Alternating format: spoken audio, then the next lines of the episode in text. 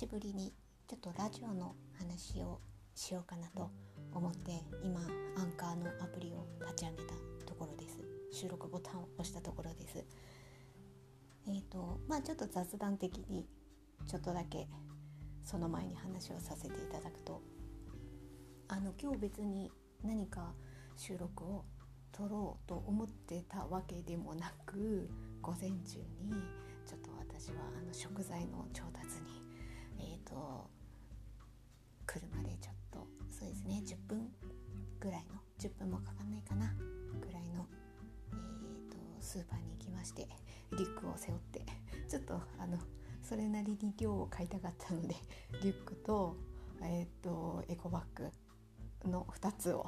持ちましてですね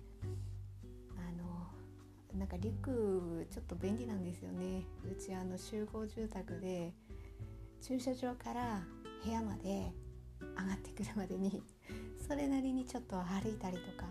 あったりとかするのでもうここに引っ越してきてからまあ引っ越してもう1日は経つんですけれどもちょっと食材で今日は重いかなって思う時はリュックを持って行ったりとかするんですよね。でまあそれで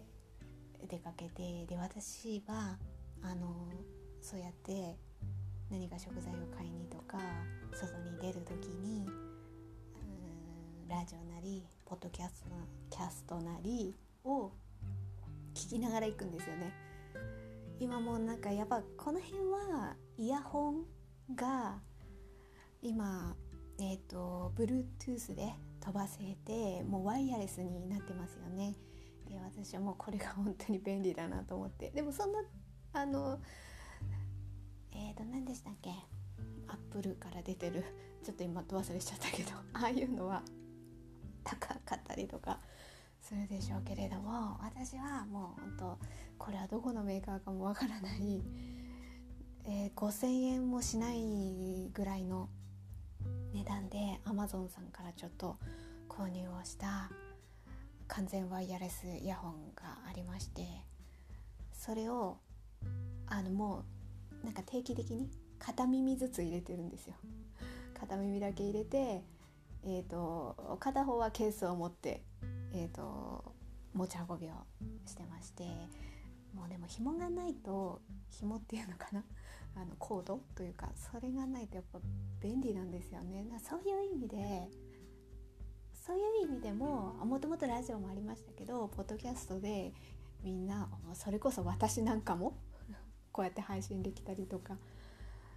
できるのは、まあ、その配信ツールがあることとあとはこう聞くツールですよねイヤホンの精度が向上してるっていうのも多分絡んできてるんでしょうね。でまあそれを私はいつもこう片方に入れてるあちょっとねやっぱ外出たりすると危ないから片方だけにしてるんですけど片耳だけ入れてであ今日何聞こうかなと思って。で行ってる間ある程度行って帰ってくるまででこう一番組聞けるぐらいのボリュームのもの聞こうかなと思ってたまたまえっ、ー、とアトロクアトロクの本編ではなく ポッドキャスト番組があるんですよ。別冊アフターシックスジャンクションえっ、ー、とアトロクはまず TBS ラジオですね。歌丸さんがえっ、ー、と18時から前平日放送している番組があるんですけれども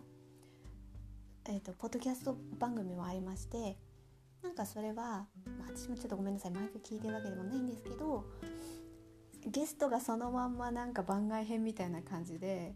プラスアルファで語ってくれる回もありますしあとはこうラジオには乗らないもうちょっとこう掘り下げたボリュームのものを配信してくれたりとかあったりするのででラジオともまた違うちょっとななんていうのかな。うん和やかなとは言うのも変ですけれどももうちょっとこうね肩の力が抜けた感じの番組の雰囲気が私好きなので比較的こう別冊アフターシックスジャンクションはこう定期的にチェックさせていただいてるんです。でそれをたまたま聞いたんですよね。ある程度時間あるので あの買い物行って食材選んでこう帰ってくる間になんかこういい感じで聞き終われるぐらいのボリュームなんですよね。例えば10分15分とかだと次何聞こうかなってまた探さなきゃいけないけれども40分あ1時間ぐらいあったのかな？それくらいやるとおなんかそれをずっと流してればいいみたいな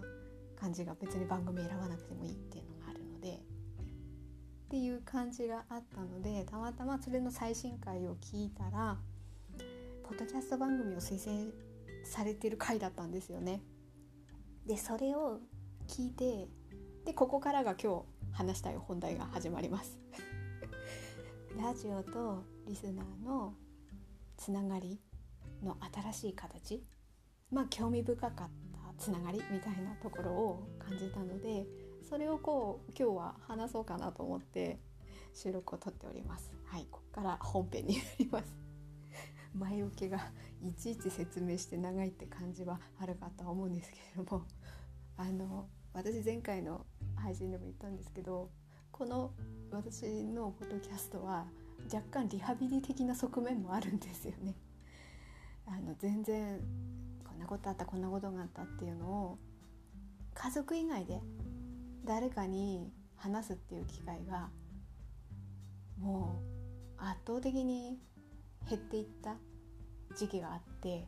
そこからどうやって自分が歩いていくかっていうふうにこう考えていく中でもともとラジオ好きだったっていうのがあってそのつながりでこういう、まあ、音声配信ブームと言っていいのか私はちょっとわからないんですけれどもそういうのが比較的できるようになってきたのがあって試しにやってみてそれを聞きながら私なんかちょっと客観視できるんですよね。自分の話し方とかあなんか私ちょっと楽しそうに喋ってるんじゃない？みたいなことが客観視できるっていう視点が持てるのもなんかそこが非常に面白かったインプットだけではなくてアウトプットもバランスよくやっていきたかったからそういう意味では一つのこれが方法だったりするんですよね。だからなんか私の配信って40分なり 長くなってしまったりするんですけどはいまたちょっと話がそれてしまいましたが。でその別冊アフターシックスジャンクションを聞かせてもらってあ今こういう感じになってるんだって思ったんですよね私もちょっと飛び飛びで聞いてるので多分もう前からねちょっと前からそうそんなみんなあみんなっていうかそんな感じだよって思われる方もいるかとは思うんですけれども私はなんかちょっとそのやり取りが新鮮だったのであえて今この鮮度のまま収録を撮ってる感じなんですね。でそのベストアフターシックスジャンクションに関しては概要欄にリンクを貼っておきますその番組の。なので興味のある方はそちらを聞いていただければと思います。最初のね20分20分ぐらいかな。はあの橋本プロデューサーのこれ雑誌に掲載今出てるのかしら。ちょっとそこまでチェックしてないんですけど。なんか若干そのいじり的な ところのまあそういうところもねいいんですよね。そういうそれを多分多分っていうかラジオではできないからこそ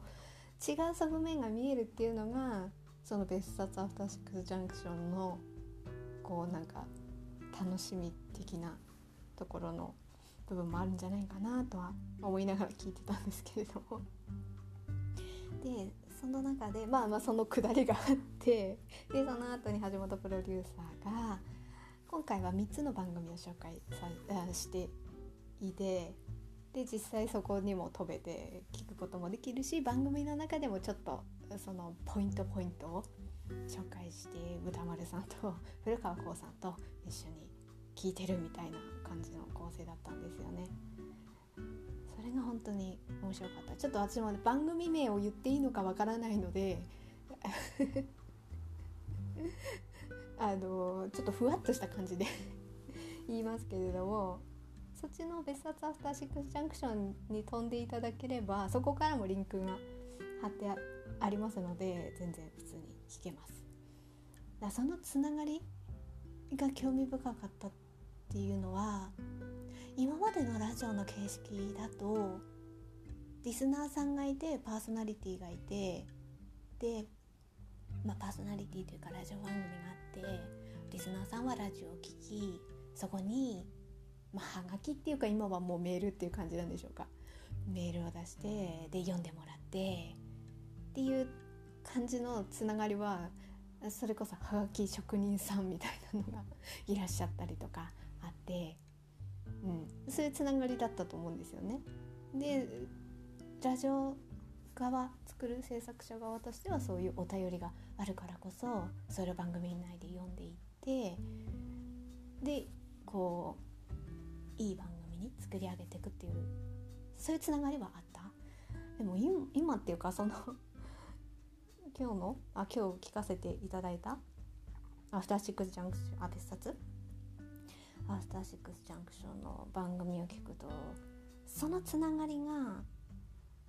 メールを送ってラジオを読むっていうのだと一方向のつながりですよね。右から左に行くみたいな感じで。でもすごいなって思ったのはリスナーさんがポッドキャストをやるっていうところがあーそっかそういう風にできるんだっていうのがあって今日その番組で紹介されてたあのあ今日というかその聞かせていただいた放送回で実際に紹介された番組を聞きに行ったらもう早速取り上げられました。っていうこの逆にねそのリスナーさんのポッドキャストの方でそのえっ、ー、と橋本さんとか宇田丸さん古川さんの話を聞いたことによってその取り上げられましたっていう喜びを語る放送回を今度はポッドキャストでリスナーさんがやられてるっていう感じ。だからそそこに今まではこう一方矢印は一方向にしか向かってなかったけれども今はもう相互に向いてるんだっていうことがあって。でまあ実現するかわからないですけど特に2つ目の番組の紹介の流れを見るともしかしたらそのテーマその当事者性を持ったテーマが今度はラジオののアトロクの方の放送回のもしかしたら特集になるかもみたいな感じもあってその辺のこうつながりがあるから相互のやり取りみたいなとこが矢印が見えてでもし万が一それが本編のラジオの特集になったら今度は多分、うん、その当事者性を持ったポッドキャスト持ってる方がそのラジオの感想を語るっっていう感じになるんですよね。今までだったらそれの特集にメールを送ってメールを送っえーと、送ってそれをまあ読んで読んでもらったらあ届いてたんだなって分かるけどそれをもう自分が番組として発信できるっていうところがすごいなっていう その両双方向のつながりが非常に見えてきたのがあるのがそのラジオからポッドキャストポッドキャストに行ってそれぞれが個々人がそれは別に何か訓練を受けたアナウンサーなりパーソナリティという職業としてやるんではなくてそれこそ私が今やってる部分もありますからね。その双方向のつながりが面白いなと思ってでもまあテレビと例えばテレビと YouTube の間にも若干そういう部分はそれはリスナーっていうことではないですけれども例えばテレビ番組でそんなに出れなかったけれども YouTube は自分で YouTube のチャンネルが持てるからそっちの YouTube で何か話題が上がってくると今度はテレビの方からお呼びがかかって YouTuber だったけどテレビの方にも出てこれたみたいな多分そういうのあったりとかはあると思うんですけどでもやっぱその YouTube っていうのは実際に顔を出したりとかするわけだからそこは誰でも彼でもできるかって言ったらそこはちょっと難しい部分はある。でもこの音声だけだったらもうスマホがあって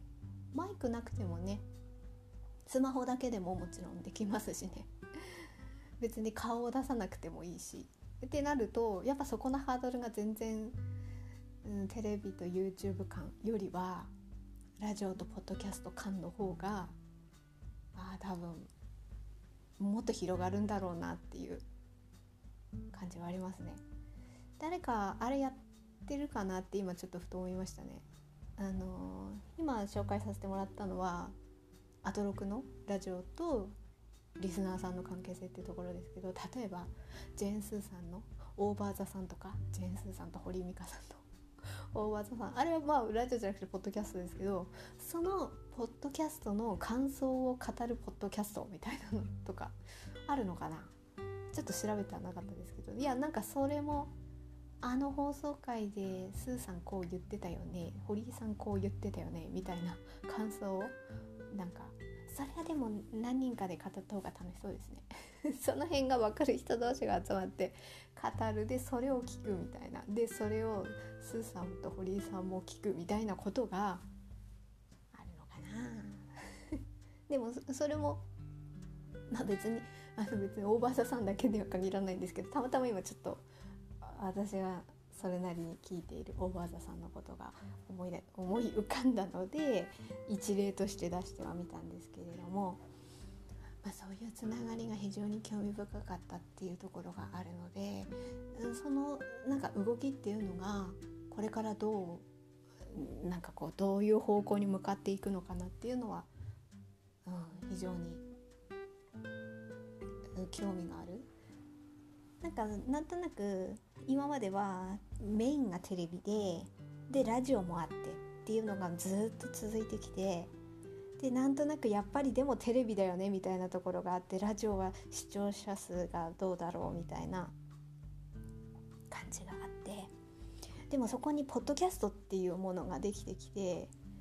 それは誰でもできるみたいなところがなってくるとそうそこでまたやっぱちょっとな何かが変わっていくんじゃないかなっていう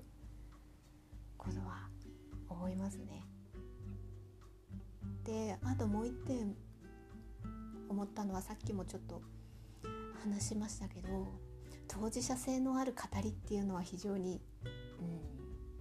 強いというか興味深いなっていうふうには思いましたね。そのこ、なんかやっぱりこうまあ何何のことに対してか当事者性を持つかっていうのは人それぞれ違うかとは思うんですけれどもそのことを分かってる人と見当もつかない人っていうところの温度差ってそれなりにあったりとかしてまあマイノリティとマジョリティとかもあったりしますよね。そうなるとそこの話が噛み合わなかったりなんか全然意識意図せずとも実は傷つき傷つけ合う関係性になってたりっていうのが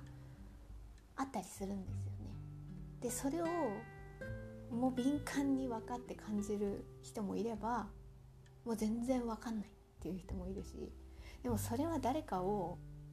意地悪したいとか傷つけたいとかそういうんではないんですよね。まあそこの難しさって私はなんとなく30代の時に感じた部分があって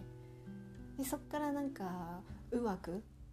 こう社会とのつながりはちょっと難しいなと思ってちょっと離れる時期があったっていうのがあった。でもそれでは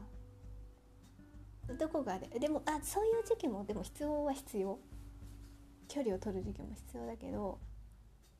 でもやっぱりそれでも歩いていかなきゃならないってなった時にやっぱこのことを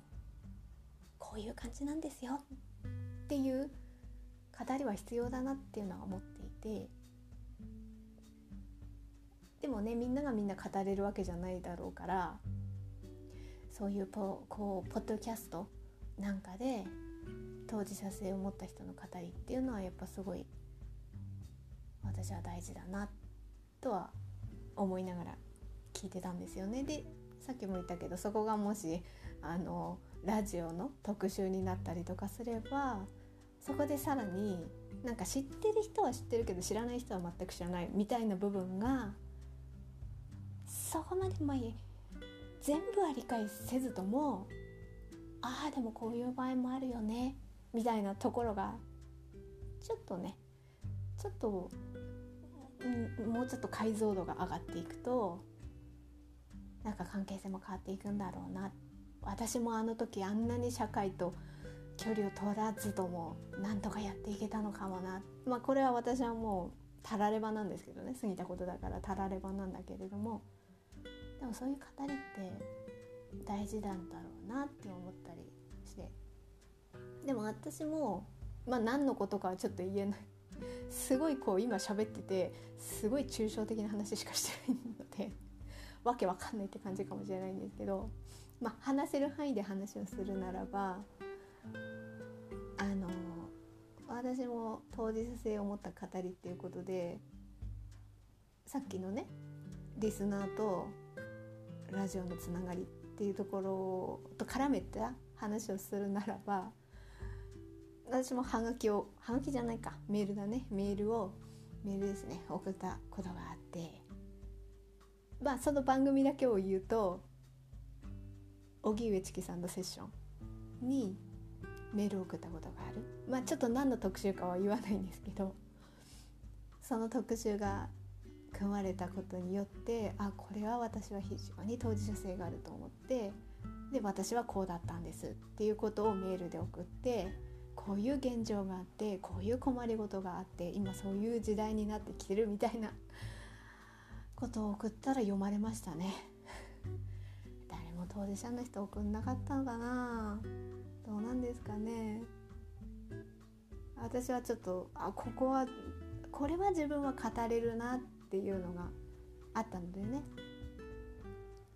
うんなんか時代とともにこういう問題点も出てきてますよみたいなのが分かるんでそれを送ったら読まれてあそれもあれですよ。全然違う名前で出してるんで。このポッドキャストでの名前とも違う名前で送ってるんで。まあそういうことがあったりしたなっていうのを今ちょっとなんかそういうのもいろいろ思い出しましたね。うん、だからなんかそうですねこういうラジオラジオというかポッドキャストの音声だけだから私もまあ全部は言ってないですけどうん、こんな感じだったっていうことはちょっとはね少しは、うん、言葉を残せてるっていうのはありますね。だからなんか今はちょっと私も聞けるのが限定的にはなってはきてるんですけれどもなんかそういうふうに自分のまた何かあこれが面白いっていうのがあったらまたこういうふうにポッドキャストで撮って残していきたいなって思ってます。なんかそれを知った時のできればそれを知った時のその喜びっていうか、うん、その鮮度を保ったままちょっとこうなんか収録ボタンを押したいみたいな感じがあるので今ちょっとだけ撮ってみました。うん、なんか今日もなんか ななんか本当にこうあれですよね私も言葉を選んでなかなかこう1から10まで話せることもあれば話せないこともあるっていうそのラインの中で私も話せる限りを話してるっていう感じはあります。なんか今日も今日もっていうかそういう風にリスナーさんがポッドキャストをやってるっていうところで聞かせてもらってあの、ま、話し方もそうですけど概要欄の書き方とかもあこういう風に書くと書きやすいんだとか っていうのがあったので私もそういうところをちょっと少しずつね自分のできる範囲で聞かせてもらったり読ませてもらったりとかしながら私も私なりのこのリハビリ？リハビリに生かしてなんかちょっとでもあの自分のできる範囲を広げられたらいいなと思っております。はい。今日もちょっとなんかわからない語りを長く長くというかでもいつもよりは短いかな。25分だから。はい。また何かちょっと興味があることがあったらこのように収録を撮ってみたいと思います。はい。聞いていただいてありがとうございました。